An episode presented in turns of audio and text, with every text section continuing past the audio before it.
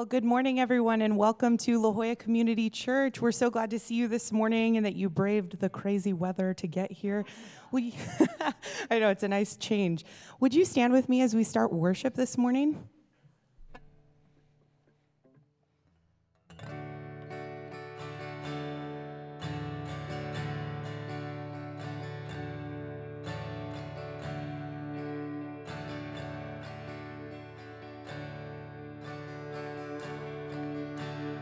Holy Spirit, guide my vision, help me see the way you see. Always Jesus, ever Jesus, Christ in all is Christ in me. Holy Spirit, guide my speaking, words of grace and truth abound. Let my lips be filled with stories of the mercy that I found. You're the light, you're my path, you're the shepherd of my soul. All I am, all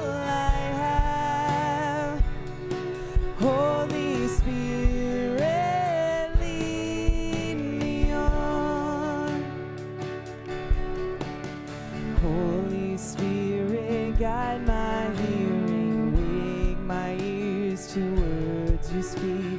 In the thunder, in the stillness, let your voice be clear to me. Let your voice be clear to me. You're the light, you're my path, you're the shadow.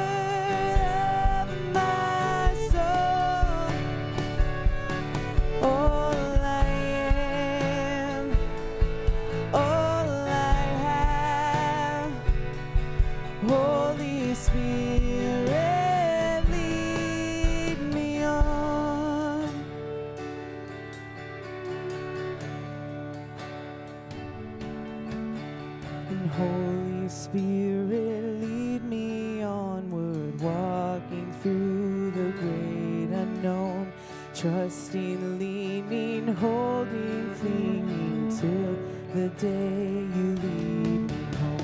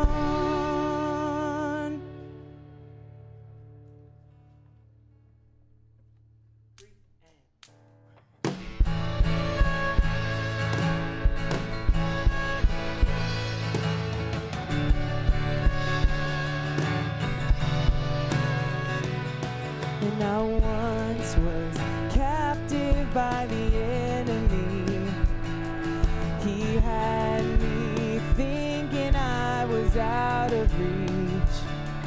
Oh, Jesus, mercy, shut his mouth. And I once was crippled by the weight of shame. In their wrists, I couldn't even show my face. Oh, Jesus, then I heard you speak. Your love, it comes with no conditions. You gave us your whole heart.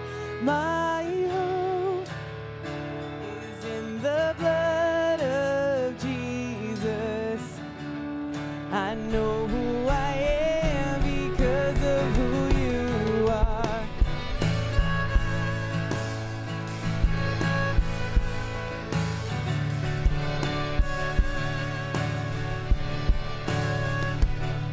I hear you calling me beyond my sin. You tell me that grace is taking care of it. Oh, Jesus, you're my victory. Oh, Jesus, you're my victory.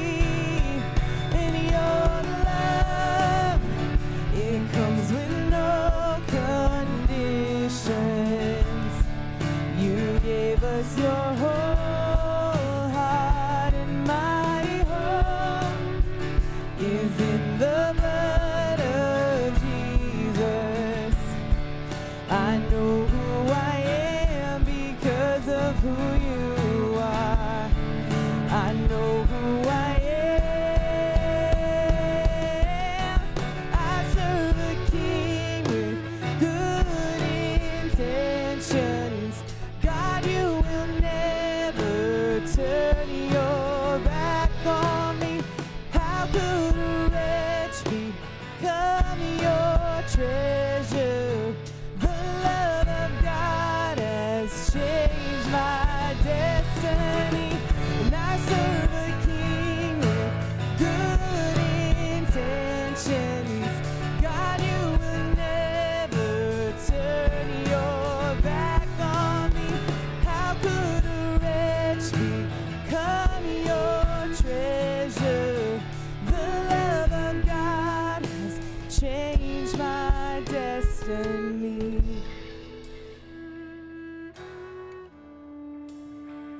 And your love, it comes with no conditions. You gave us your whole heart. My hope is in the blood of Jesus. I know who I am because of who you are.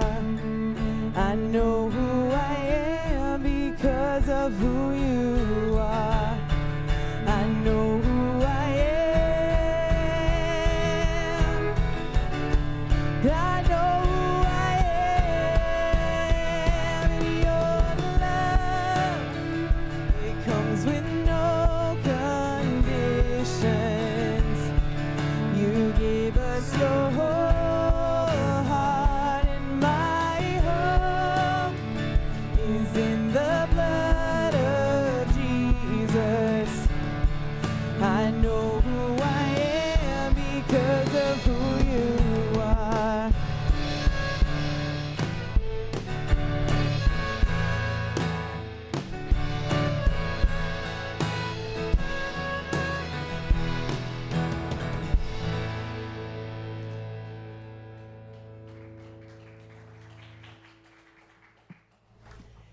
Good morning, God.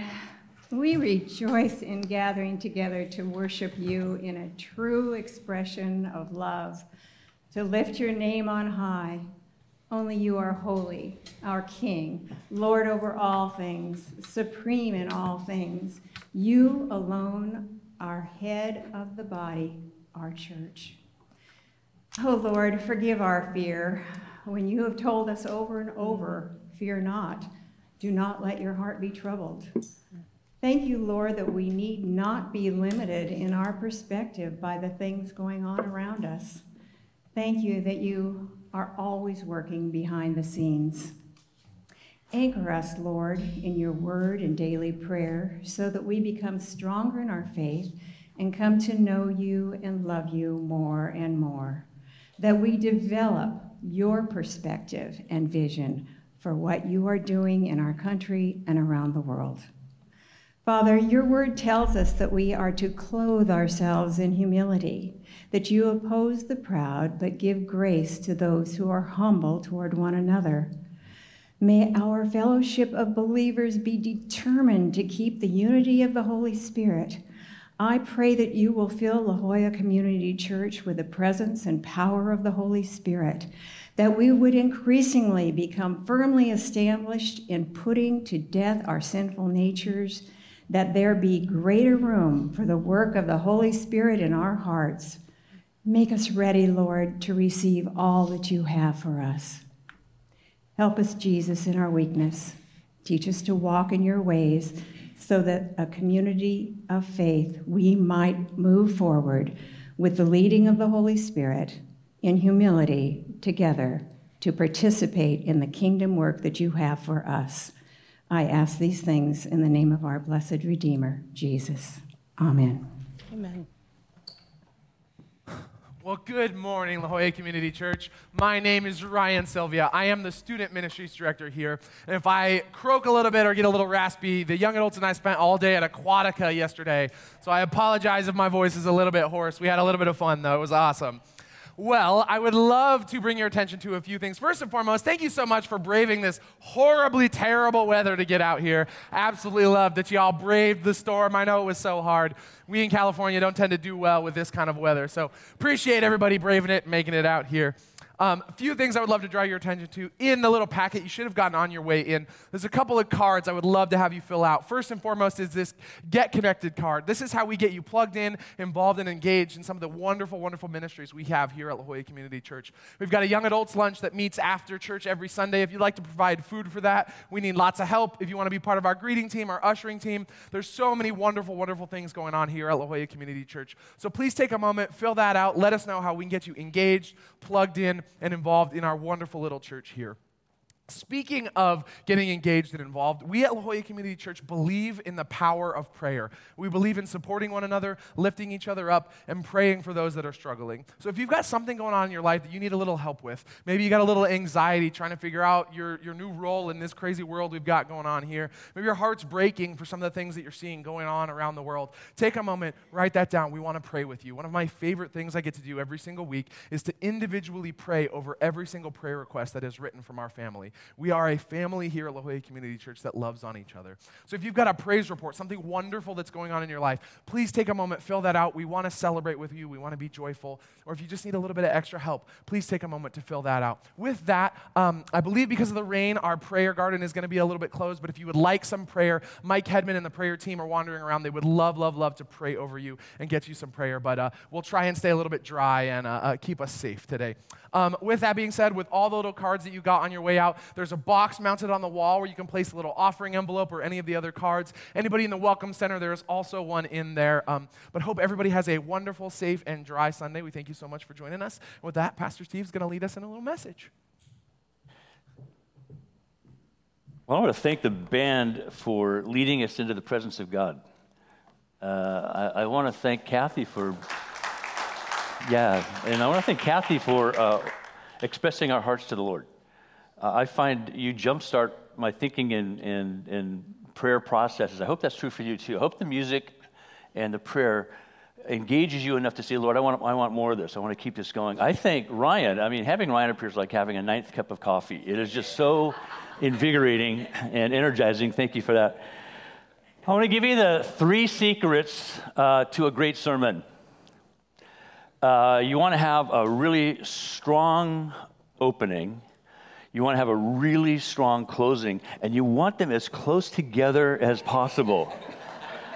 This has been so elusive to me that I live in this range, and I'm really trying to get to this range. It's just slow.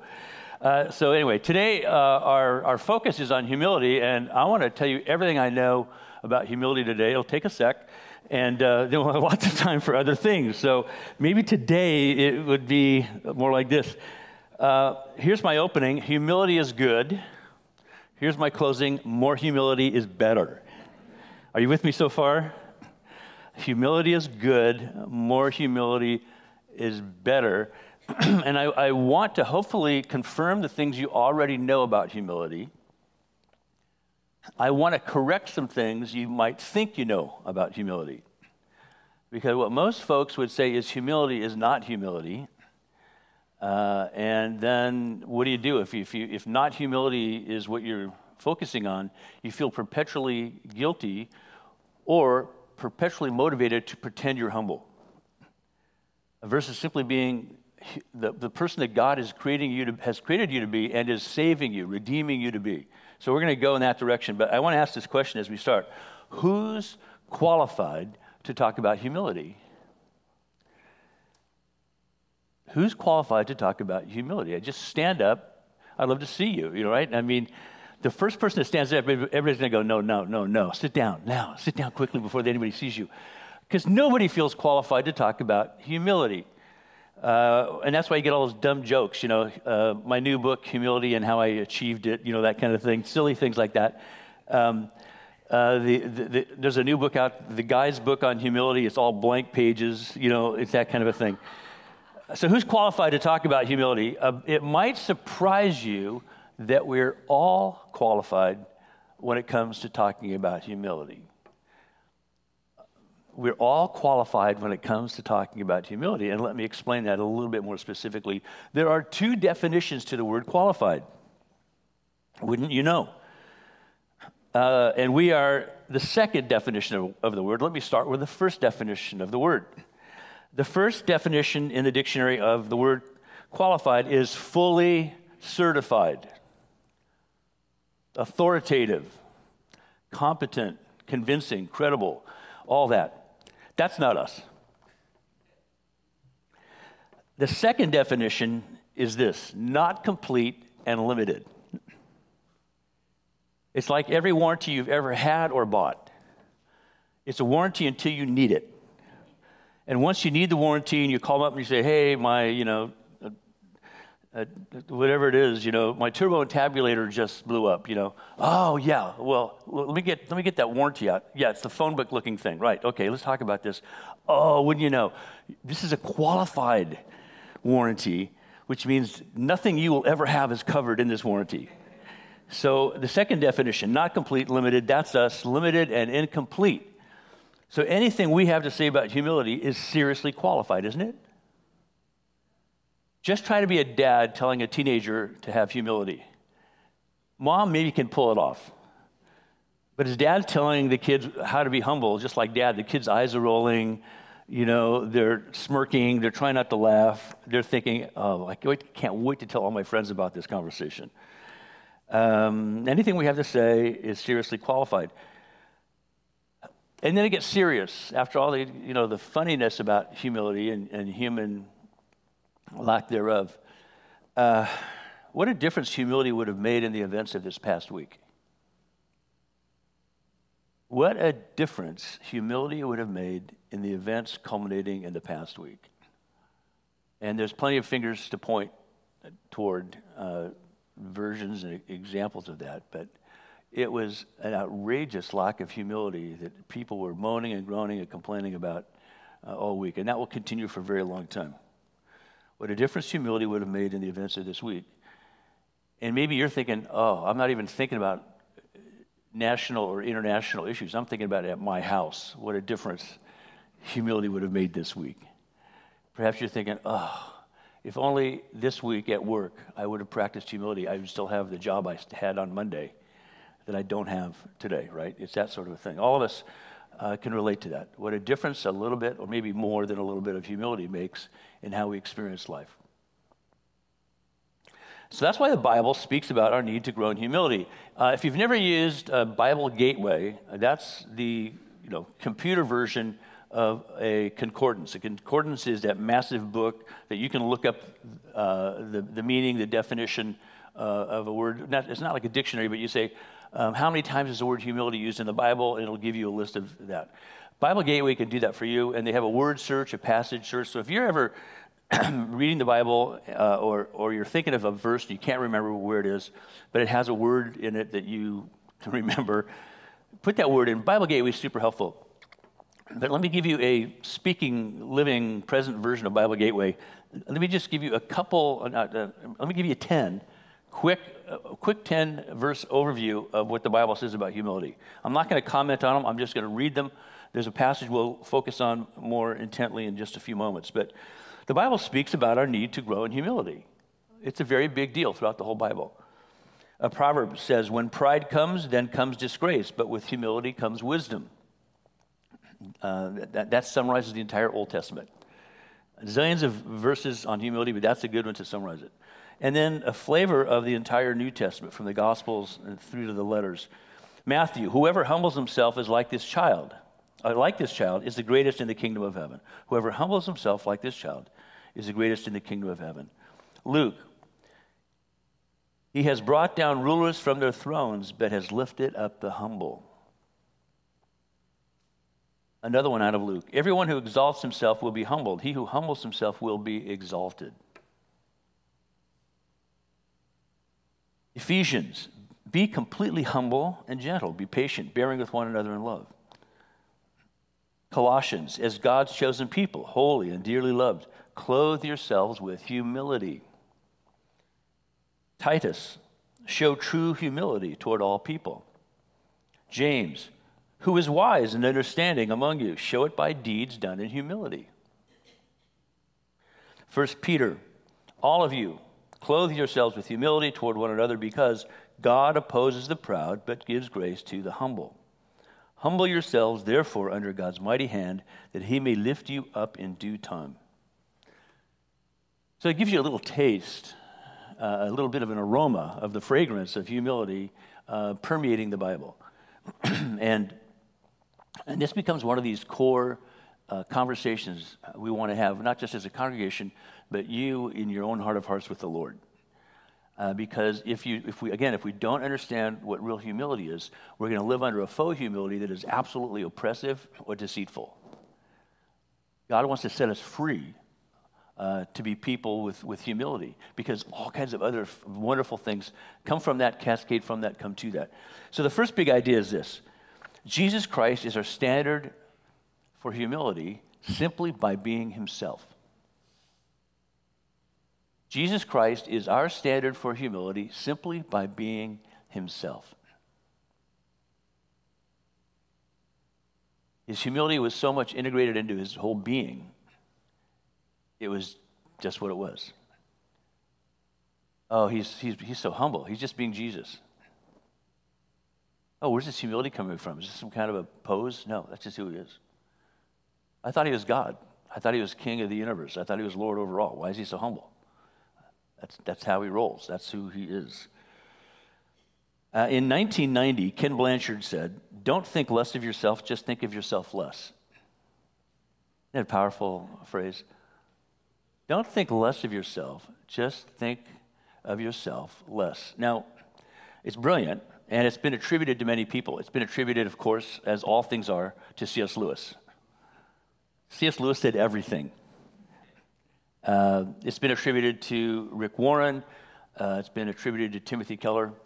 Uh, s- over seven billion people have not attributed this to me. I want to let you know that factoid right there. Over seven billion people have not attributed this to me. But this has been attributed to many, but perfectly applied by only one person, Jesus. I think the, the humor in this would be uh, having an argument with somebody about who said it. And then at some point, somebody with some humility and, humility and wisdom would say, so, okay, let's just agree that they said it. Did they live it? How did they apply it? The conversation kind of trickles off, peters out at that point. You can claim to have this really pithy, wonderful, brilliant saying about humility, but only one person who's ever walked the earth has managed to apply it, and that's Jesus. And so here we are in, in probably the the anchor tenant passage, the foundational passage to help us understand uh, what humility looks like in Jesus. It's out of Philippians chapter two, verses one to eleven. This is the most classic theological statement, uh, and it's called the kenosis passage because somebody thought that was a great name, I guess. Um, no, kenosis means to empty oneself. So if you hear somebody say, oh, Jesus was kenotic, that means he was self-emptying, a kenosis. It's powerful because it is so not what people expect of God. Uh, this was offensive to the Greek, who had a Platonic ideal that super super spiritual things or people, beings, never mix it up with those less so. A king would never say, me and the slave are equal. Me and the servant are on the same level. Uh, it was offensive to the to the Jews. They'd say, how dare anybody even presume that God would do that? And of course, the secularist in the modern age would say, impossible. How does that happen? So here we are, Philippians two, one to eleven. Do nothing out of selfish ambition or vain conceit. This is actually starting at about verse two or three. Do nothing out of selfish ambition or vain conceit, but in humility, consider others better than yourselves.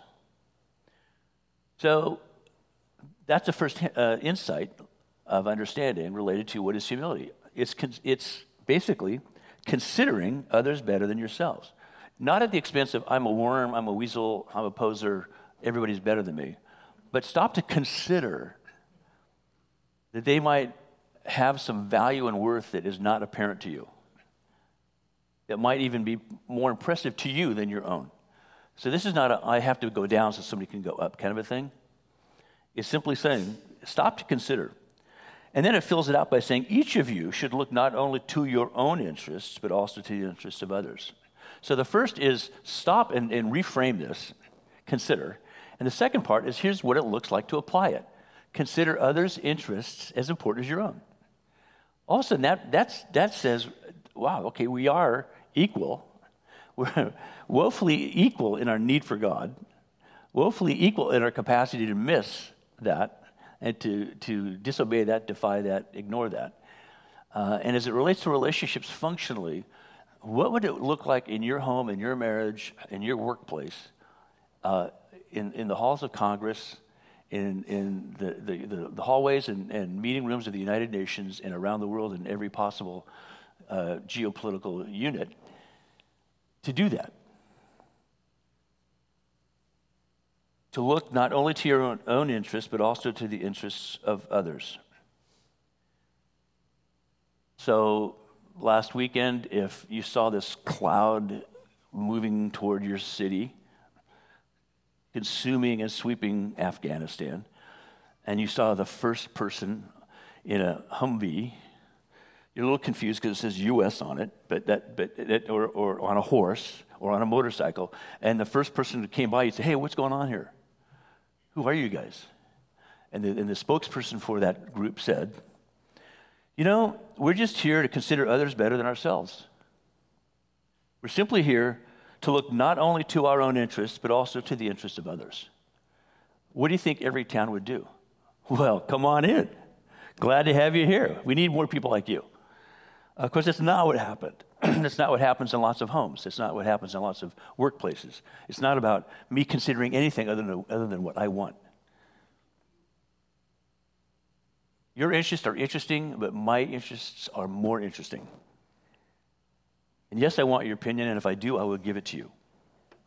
This is the dilemma that we face as human beings. This is what's so radical about this passage being applied to Jesus. It goes on, your attitude should be the same as that of, G- of Christ Jesus. Okay, that's the standard attitude. Let's see what it looks like.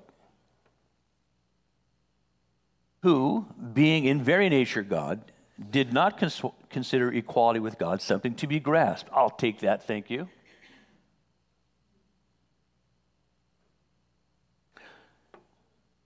But made himself nothing, taking the very nature of a servant. You've heard that term, doulos.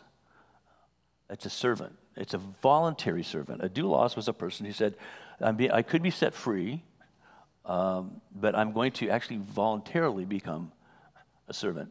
for, for many, many years, the guy that ran the, the rescue mission at the heart of the now the homeless debacle in, in L A was a guy named Bill. And he was like Bill Martin or Bill Turner.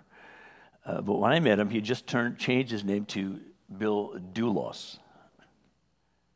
And when I first met him, I, I, he was introduced as Bill Doulos, and I said, well, uh, like the voluntary slave, the voluntary servant? And and it turns out the people I was with said, yeah, he went to Fuller just ahead of us. Like, oh, okay, so you get what you're naming yourself. You, oh, yeah, it's very intentional. I thought maybe he's a Greek guy. I don't know, you know. So this guy, and I said, so what moved you to name yourself Doulos? I said, because on one hand, it's kind of pretentious. Uh, he said, well, I thought I had to I had to remind myself every day in every way that I'm here to serve other people. Because I know me, and I know I would get so tired of it so quickly, and I'd start rank ordering everybody that I saw. I'd start playing that whole trip about, I am so awesome, and you guys need me so desperately.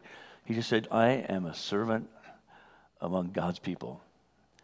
And every day I expect to see Jesus wherever I go. And so I want to emulate him. You know, it's a powerful thing, right? This is what Jesus put into motion. The very nature of a servant, being made in human likeness. Goes on to say, and being found in appearance as a man, he humbled himself and became obedient to death, even death on a cross. Now, I'm going to just un- undo a little theological nugget here. It's a mistake, it's a heresy, it's an ancient heresy, and it's this word appearance. Uh, and it's um, it's a, a, a docetism. Docetism says something appears to be. What this means in context is that God becomes a man. You can see him. The visible expression of the invisible God, Jesus. Born of woman, you know. Uh, he could cry. He could bleed. He could whatever. But but early on, there were there were these Platonic kind of people who said, I just can't get my head around this. So I see what's going on here. I'm very attracted to the gospel of Jesus.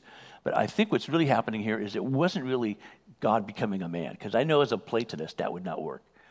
So it just appears that he was a man. He was sort of putting on a man costume. In fact, it goes further. They say, you know, Jesus was just a guy who, when he was baptized, God put some, you know, pixie dust on him for three years. And then right when he was dying on the cross, God removed that pixie dust. Eloi, Eloi, lama sabachthani. Oh, God, oh, you know, Lord, Lord, why, why are you forsaking me? Missing the entire drama that constitutes the gospel. But so you see where heresy comes in right away? Why? Because we are absolutely natural rationalizers. Well, I would have been so humble, but how, how the way you were acting, well, I thought at that moment humility wasn't what was needed. It was it was a forceful, you know, okay. I mean, and I'm just quoting myself here. Um, Being found in appearance as a man, he humbled himself, becoming obedient to death, even death on a cross. Now, this is the final straw. The, the, the Greek thinkers are going outrageous, ridiculous that God will allow himself to be crucified. The Jews, this is so horrifically bad. You're dishonoring God. This is blasphemy. But here's the amazing thing. As, as that... Um, wonderful pastor who lived for forty years here in San Diego said, it's Friday, but Sunday's a-coming. It's it's grim, it's bad, it couldn't be worse. But here's the amazing thing. Therefore, God exalted him to the highest place and gave him the name that is above every name. Jesus Christ, crucified, dead and buried, raised from the dead by God, vindicating the incarnation of God as a man among men. In a sense, uh, it's so profound that, that the Apostle Paul calls him the new Adam. Where Adam was made perfectly and failed, God himself comes into the world as the new Adam and succeeds. How? Through brute force and all the, the, the you know secret sauce that God could bring? No. Simply by being obedient to God the Father as God the Son. Amazing that God himself fulfills what we did not and would not and could not ultimately. And so he's now exalted and given the name that is above every name. That, at the name of Jesus, every knee should bow, in heaven and on earth and under the earth. And then finally, and every tongue confess that Jesus Christ is Lord to the glory of God the Father. Breathtaking, controversial, offensive, and unfortunately true.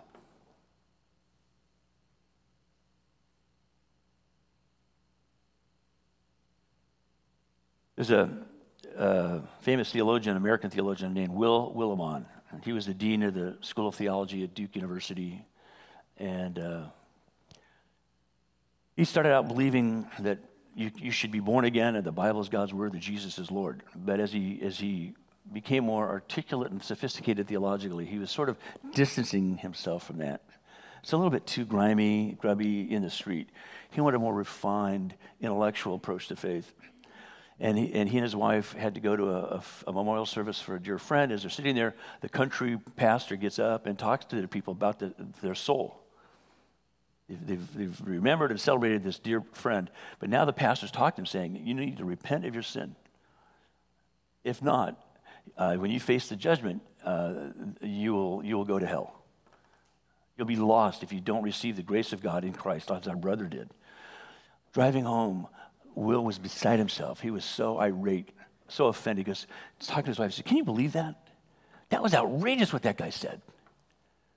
And she said, honey, you're so right. And unfortunately, it was true. He's like, what, you too?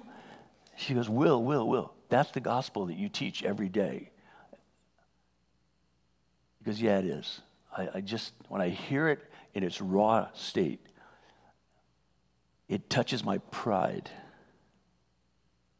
God should be giving me a trophy, not a second chance, right? It's that sort of thing. Do you identify with that at all? Boy, God is lucky to have me. Well, as I consider the facts, I just might choose for God. Wow, how kind of you. How magnanimous. Jesus is our proper standard for humility because he personified it. He was it. Jesus, simply being himself, tells us everything we need to know about humility.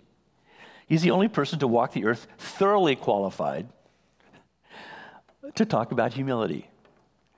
So if whenever you talk about humility, whenever I talk about it, we should probably say, well, to quote Jesus, you can have a lot of knowledge and, and authority when it comes to talking about humility. I would put it in context, though.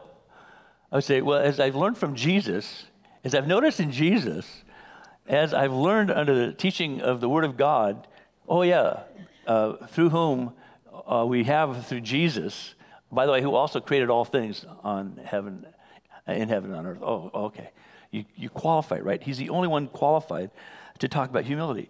He voluntarily became vulnerable and accessible on our behalf. The greatest um, attributes of every leader at every level is what? Vulnerability and accessibility. They don't get up and speak defiantly to a bunch of people about something they've done wrong and then walk away. Like I can do. Like I saw this week.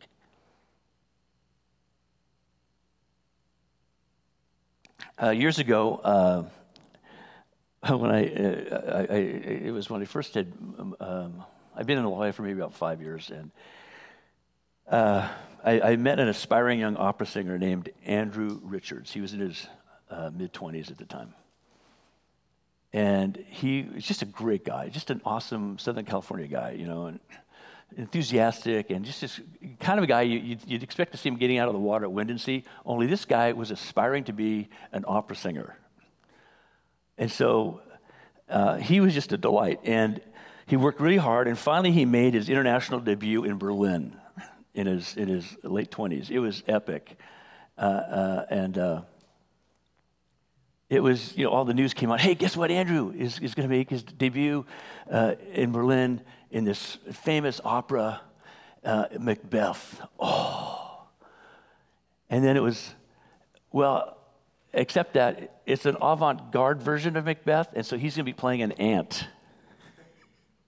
Wait, how do you tell your mom and dad, Mom, Dad, I finally made it to the big time. I'm going to be featured in a European opera. Oh, honey, that's so great. What are you? Are you Macbeth?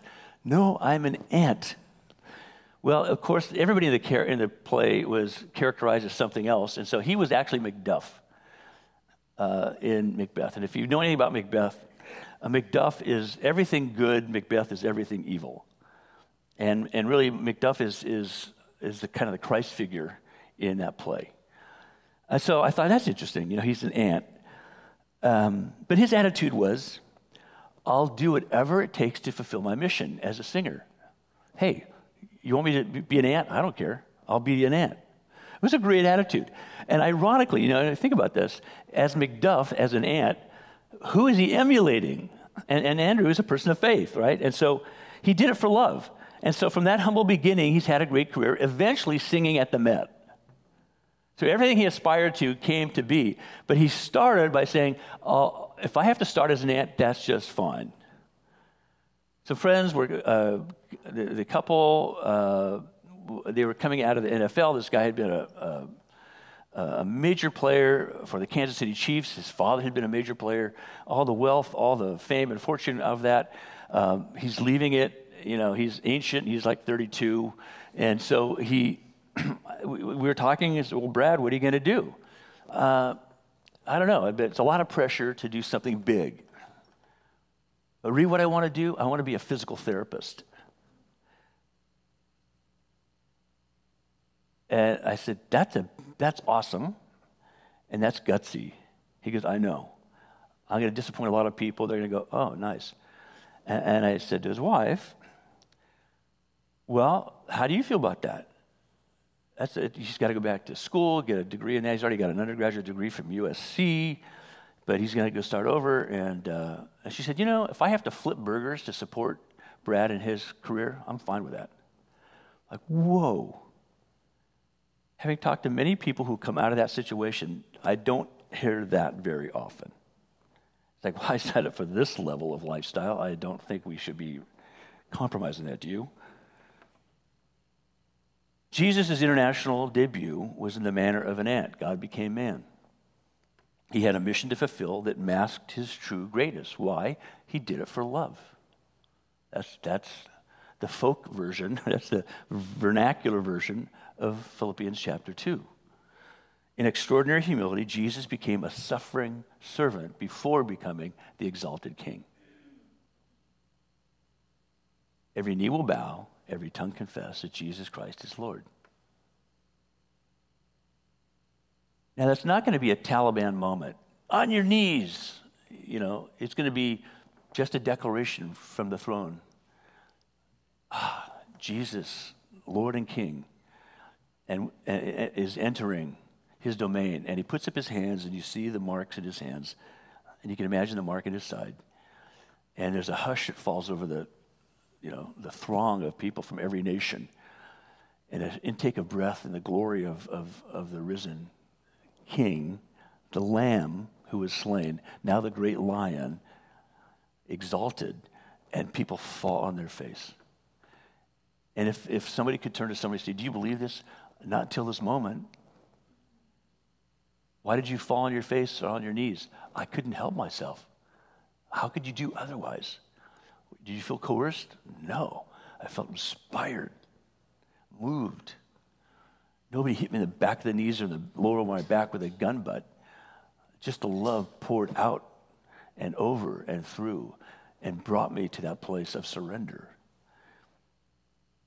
So it leads us to the second point. Humble people glorify God and bless people simply by being themselves. Why? Because Jesus personifies humility simply by being himself. And Christ in you is your only hope for being qualified to live a life of humility for any of us.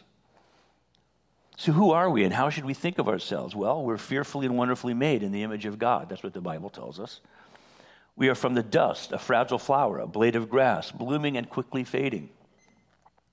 We are mist, morning dew, chaff, smoke in the air, one chasing after wind. These are all biblical liter- uh, you know, metaphors. We are spiritual rebels, orphans, usurpers of God, cursed and dead without God. Whoa, it gets grim in a hurry. Yes, it, it does. But there's more, right? We are beloved and cherished, adopted sons of, and daughters by faith in Jesus. We will not die, but we will be resurrected with new transformed bodies. Through his genuine humility, Jesus welcomes us into his forever kingdom as his beloved children by faith. So humble people glorify God and bless others simply by being themselves. And again, we say this every week. It's not about being perfect. It's just about being in Christ, who in this process makes us a better version of who we started out as, writes a better story in us. And so it takes genuine humility to build a marriage, doesn't it? How can you build a marriage without genuine, genuine humility? Oh, I know. You could build a short marriage. You could build multiple marriages. You could have so many marriages after a while you don't need to get married again because you've got so much credit in, in your account that you just live with people as if you're married. It takes genuine humility to build a marriage, to build a family, to build a community, to build a nation, to build a church, to build anything.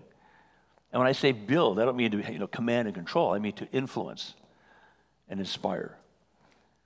Lack of humility destroys those things. And so the question we have to ask ourselves is, whose interests do we consider most often? Our default is, what's in it for me? What's it going to cost me? What's it going to gain me? I love seeing people humbly embrace a dream and then work humbly achieving it. Don't you? You see somebody saying, uh, I don't know where this is going to go or if it's even going to work, but I'm committed. And they jump in and they're doing those things. um, I'm always most impressed with people who are, whether they're highly educated or affluent or accomplished, who, if you needed them to do it, you said, could you help me clean the toilets? They go, yeah, where's the stuff? They wouldn't go, don't you have people to do that sort of thing? No, they would say, yeah, sure. What, what else do you want to do? Right? That's a, that's what we're talking about.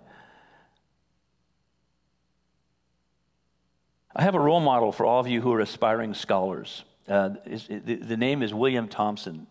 Uh, you might not know that name, but if you've ever studied anything to do with um, thermodynamics, which I do on a regular basis, um, you understand the name Kelvin. You know, Kelvin, right? So many Kelvins. Um, well, Kelvin is the name of a creek, a stream that runs by an office that was inhabited by William Thomson when he was a professor at the University of Glasgow. And, and so when, when the Queen of England knighted him as Lord, Kel, uh, Lord to be part of the House of Lords, they, they had to pick a name because he was from a common family. So he didn't have this lineage. So what do you want? What do you want your lordship to, to be named? He's like Kelvin. So Lord Kelvin is Lord, you know, stream, you know. So William Thomson uh, was quite an amazing guy. Uh, he, you know, what the transatlantic cable is? Uh, he's the guy that put that in place. Uh, you know what electric motors are? Did you drive here in one? Uh, he he invented it. Uh, he had six hundred plus scientific papers. He was the, pre- pre- the head of the, uh, the, the Royal Academy of Sciences. He had every every possible distinction given in the first part of the twentieth century as a mathematician and a physicist. seventy patents to his name. He was an avid uh, professional uh, sailor. I mean, the guy, it was just amazing in, in all that he did. Um, what's funny, though, is that with all that talent, there was a sense of, I am awesome. Uh, and he had a faith. But at a really key critical point, God wanted to teach him a lesson of humility. So in his, as an undergraduate at Cambridge, every year they have this contest. It's it's the highest intellectual achievement at Cambridge. And I don't know if they still do it. I think they do. They've been doing it throughout the twentieth century. I don't know if they do it in the twenty-first century. Um, oh, and by the way, he, he he invented the first two laws of thermodynamics. Um, and so there's a tradition at Cambridge. Uh, it's called the senior wrangler, which is a weird term. We think of it, that's the head cowboy out here. But the senior wrangler is the person who is the highest, he who tests highest on this test. And you're the, you're the most smart person at Cambridge University. The person who comes in second is called the second wrangler. The person who comes in last of all the honors students is called the wooden spoon. Still an honors category, but you're the lowest of the honors category, wooden spoon. Anyway, so he he uh, is so full of himself. Um, he takes the exam, and then he says to his assigned servant at Cambridge, uh, would you please run down and see who the second wrangler is? And the servant runs down Uh, to this Senate hall where it's posted. He runs back up, he says, "You, sir." And it crushed him. What? I said, the second wrangler. Yes, it is you, sir. What was neat is that he took that to heart. And through his illustrious career, uh, he said, the only reason I can claim any pride and accomplishment is that Jesus's presence in my life makes it so. He attended chapel every day. Can you imagine in that exalted environment? Uh, Darwin's son helped carry his casket. So he was in all, among all these humanists, and he, he was an outrageously humble man at that point who would confess Christ as Lord and Savior. And he said, this is the secret to my success. God's gifted me, and he's given me what I need to do what I do. Powerful. So if you're aspiring, uh, if you are an aspiring scholar and you're feeling all the pressures to produce, just keep that in mind. Uh, it starts with humility. So uh, this is the final point. If Jesus is a personification just by being himself, if humble people likewise personify humble, humility just by being themselves in Christ, I, I leave you with this final point. Can we really aspire to Jesus' humility? Let Christ be your example. It's impossible. It's out of our reach, isn't it? Well, yeah. Can we really aspire to Jesus' humility? And, and, and yet the answer is a qualified yes. According to the first definition, we can confidently say yes. Here's why. We must become disciples of Jesus. We can't just remain fans. Ah, love him. Awesome. We can't be affirmers. No, Jesus was a great man. Ended badly, but really well-intended. Uh, we can't be uh, armchair pundits. Well, I don't know about Jesus, but yeah, sure. He's one of those great people. We need to become disciples. Disciples say, teach me. Help me grow. Help me understand what my life is all about. Are you a disciple of Jesus? You don't, there's no special uniform. There's no special dialect. There's no special affect. In fact, any kind of affect is wrong. It's it's it's a person who looks and sounds just like you look and sound. It's you being you as a disciple of Jesus that is the authentic version of being a disciple. It's not pretension or putting on airs, letting people know, oh, you know, I'm a disciple of Jesus. There's been a movement lately of people wanting to get this right, but it's kind of hit a point where it's a little bit um, annoying, where I've, I've talked to people or they, they, they, they'll write things, describe themselves as I'm an apprentice of Jesus. And the way our culture works, it just doesn't work to talk that way. It works if you are that. It doesn't work if you announce that. So you don't have to tell anybody you're a disciple of Jesus. And if you do, tell them in a way that doesn't sound like a disciple of Jesus. Uh, say something like, you know, I've come to understand that, that my life only makes sense because Christ is in it. Something like that, right? So we got to, we have to become disciples of Jesus. Why? Because humility is the fruit of his Spirit. It's the fruit of being rooted in him. It comes out naturally like fruit does from a tree. I don't go out to our little fig tree and threaten it. No figs this year, you know what's happening. I just walk out some one day, and like I did recently, oh my gosh, there's figs on the tree. I don't even like figs. I just like watching them grow on the tree, you know. Um But we're made for this relationship. We're saved by grace. We're blessed to serve. We're secure in Christ. That's who we are. And that's who we're redeeming, we're being redeemed to be. And so he frees us to live joyfully. And let me explain what joyfully is. It means living with great pleasure and happiness. You might think, well, that doesn't sound like a disciple to me. No, being a disciple of Jesus is a joyful experience of living with great pleasure and happiness. You know what, what would make Lord Kelvin giggle? The first law of thermodynamics. Figuring out the math to explain how planets do what they do. He just found so much delight in that. It made him so happy. And yet he had all these accolades and all this wealth that came out of that stuff. But he said, really, at the end of the day, I just love this. It's fun. So humility is receiving our um, is receiving God's love, grace, and guidance by faith. That's called confession. Humility is about confession. Lord, I I I absolutely need your absolute grace. Confession is saying, Lord, I need you. I confess my need for you. I confess my sins to you. Humility is also being teachable, which releases the power of God in our life. That's called repentance. Humility is repentance, turning toward God. Repentance just means turning, turning toward God. Repent. It, it's, it, the, when we say repent, we, we, we mean, it sounds to us culturally like you should feel ashamed of yourself. What repent means is, hey, just turn back to Jesus. I'm lost. Just turn, right there. Just turn that, right? Humility allows us to admit our need for help and to seek it out. That's about learning and growing. Humility is about learning and growing. How can you tell if you're becoming a more humble person? You're open to learning and growing. If somebody said, hey, what are you reading? What's helping you? Oh, I'm reading this. What are you doing to keep your, your faith fresh? Oh, I do that. I was doing that, but I'm doing this now. Ooh, that's a sign of a hum, humble person. I read this thing lately that humility isn't thinking less of yourself, it's thinking of yourself less.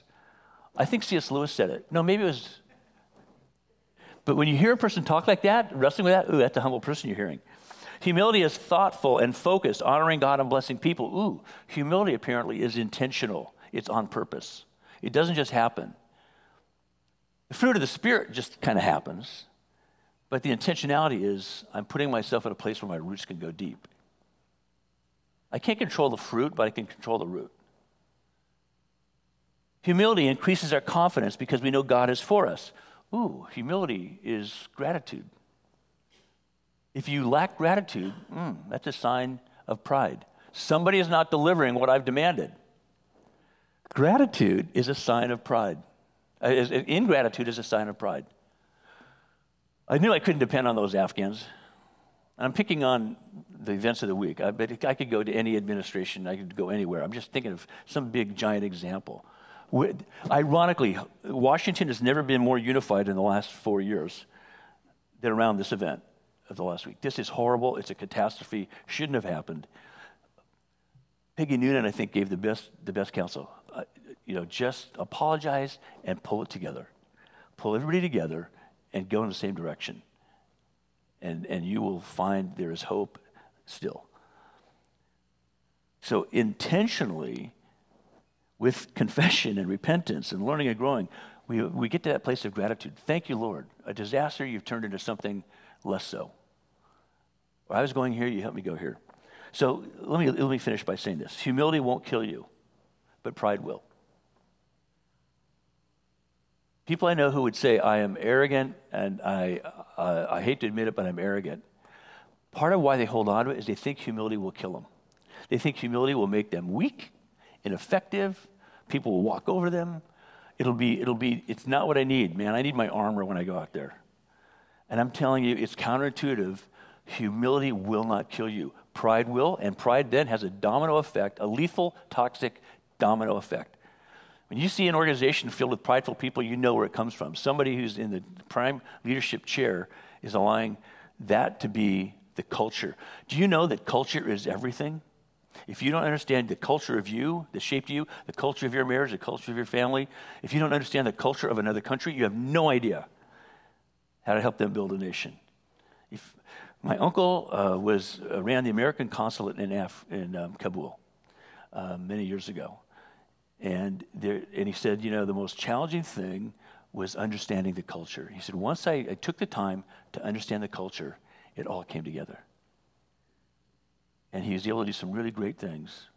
He was able to get permission for, he wasn't a Christian, uh, he was able to get permission for Youth of the Mission to do a ministry in Kabul because he simply convinced them that these people are actually trying to support your culture, not the culture of these hippies that are on their way to India for more hash. And once the, the, the, they understood that he was a friend of their culture, they said, what do you need? So well, I don't need anything. What they need is you not to harass them while they're trying to help these out-of-it American and European kids. Humility won't kill you. Pride will. Humility will heal you, ennoble you, give you credibility, make you trustworthy. Humility is God's greatness at work in you through Jesus Christ. Joyfully, joyfully embrace that. You're qualified in Christ to joyfully embrace that. What? To live with pleasure and delight in what God's work will look like in you. So Lord Jesus, that's my prayer for me, for everyone here, that this would be a turning point for us, that humility wouldn't be me trying to get it together or me trying to fake everybody else out that I have it together, Humility, Lord, is me simply accepting you and becoming me in you. As you write a better story in me, as you write a better story in us, as you give us life that is transformational. And so, Lord, that's my prayer, that we can be part of that movement of your Spirit. People who are fellow disciples around this globe, linking minds and hearts and hands in your name. We thank you, Lord, that your humility is disarming and powerful. We pray this in Jesus' name. Amen. Well, let's continue worshiping the Lord. Uh, this is our time of offering, which is not when we collect money. We we, we say, take time now. And if you want to give a fi- financial offering, you can do that on your way out. There's a box you can put a check or something in. Send us send us a contribution, however you want to do it. There's so many interesting ways to, to contribute financially. Um, if you if you need more ideas, we're glad to give them to you. But more profoundly, this offering time is to say, Lord, here I am. I'm you. I, I'm, I belong to you. I'm for you. I know you're for me. And so let this be a profound time of worship as you uh, reflect on where the Lord is in you and what he's calling you to do. Maybe it's to confess. Maybe it's to repent. Maybe it's to learn and grow. Maybe it's to express gratitude. Uh, whatever it is, uh, pay attention. Be intentional in this time uh, as the band plays and as we sing some songs and listen to words, and let the Lord um, confirm everything that's happened here today in you. Let that be your offering.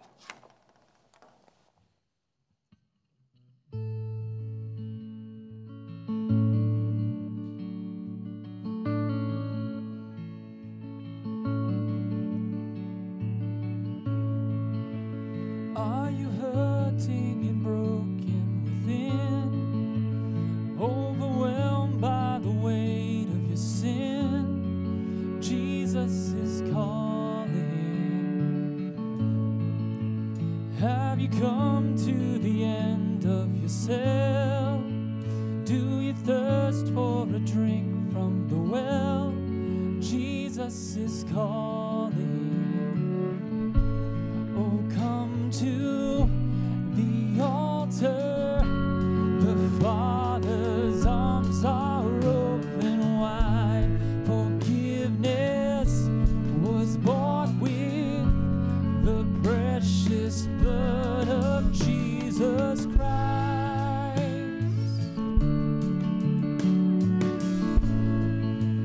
Leave behind your regrets and mistakes. Come today, there's no reason to wait. Jesus is calling. Bring your sorrows and trade them for joy. From the ashes, a new life is born. Jesus is calling. Oh, come to the altar. The Father's arms are open wide. Forgiveness was bought with the precious blood of Jesus Christ. Forgiveness was bought with the precious blood. Oh, what a Savior. Isn't he wonderful? Sing hallelujah. Christ is risen. Bow down before him. The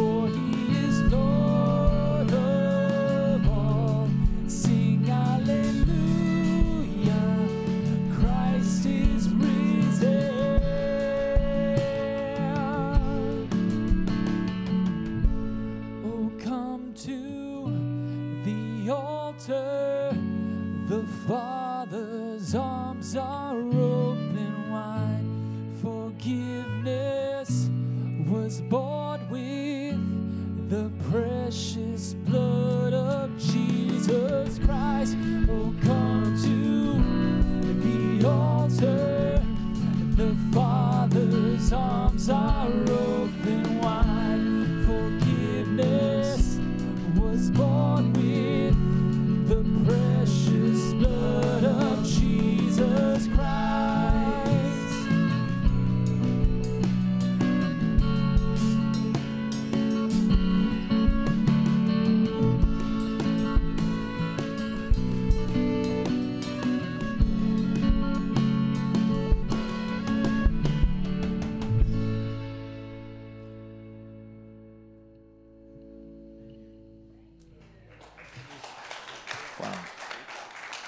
So now may the Lord bless you and keep you. May the Lord make his face to shine on you, be gracious to you. May the Lord, who loves you more than you you can ask or even imagine, give you everything you need to walk in newness and fullness of life with him, humbly, confidently, both now and forevermore. In the name of the Father, and of the Son, and of the Holy Spirit. Amen. If we can pray for you, go right out around to the prayer garden. Otherwise, help yourself to some coffee, and we'll look forward to seeing you next week. Oh, what a Savior.